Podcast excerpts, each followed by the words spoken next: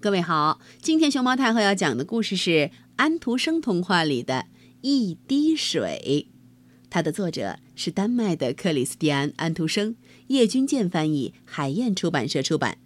关注微信公众号和荔枝电台“熊猫太后摆故事”，都可以收听到熊猫太后讲的故事。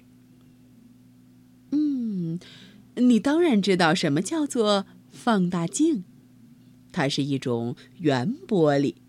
可以把一切东西放大到看起来比原来的体积大许多倍。你只要把这镜子放眼睛前边，瞧瞧一滴从池子里取出来的水，你就可以看见一千多种奇怪的生物。在别的情况下，你是没有办法在水里看见的。不过，它们的确存在着，一点儿也不虚假。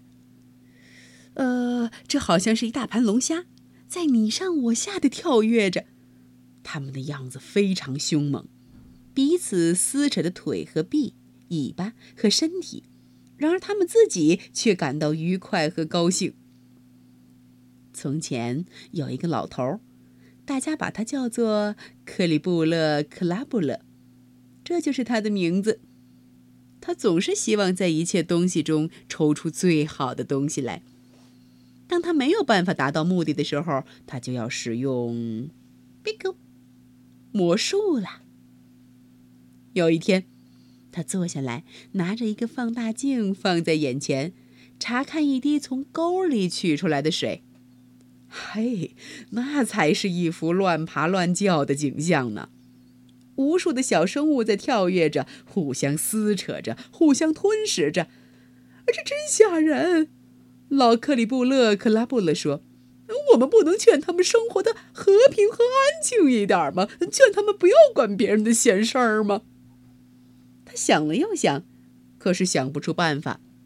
最后，他只好使用魔术了。我得把它们染上颜色，好使它们显得清楚。他说。于是，他就在这滴水里倒进了一滴像红酒之类的东西。这。就是巫婆的血，最上等的，每滴价值两个银毫的血。这样，那些奇异的小生物就全身染上了粉红色，水滴简直像住着一群裸体野人的城市一样。这是一些什么东西？另外一个法师问。这人没有名字，而他。却正因为没有名字而驰名。嘿，如果你能猜出他们是什么东西，老克里布勒克拉布勒说，我就把他们送给你。不过，你不知道要猜出来是不很容易的事儿啊。这个没有名字的魔法师朝放大镜里面望，这真像一个城市。里面的人都在跑来跑去，没有穿衣服，那么可怕呀！不过更可怕的是，看到这个人怎样打着和推着那个人，他们互相咬着、掐着、拉着、锤着，在下边的要爬上来，在上边的被拉到下边去。看呐看呐，他的腿比我的长！呸！滚他的！有一个人的耳朵后面长了一个小瘤，一个无害的小瘤，不过这使他感到痛。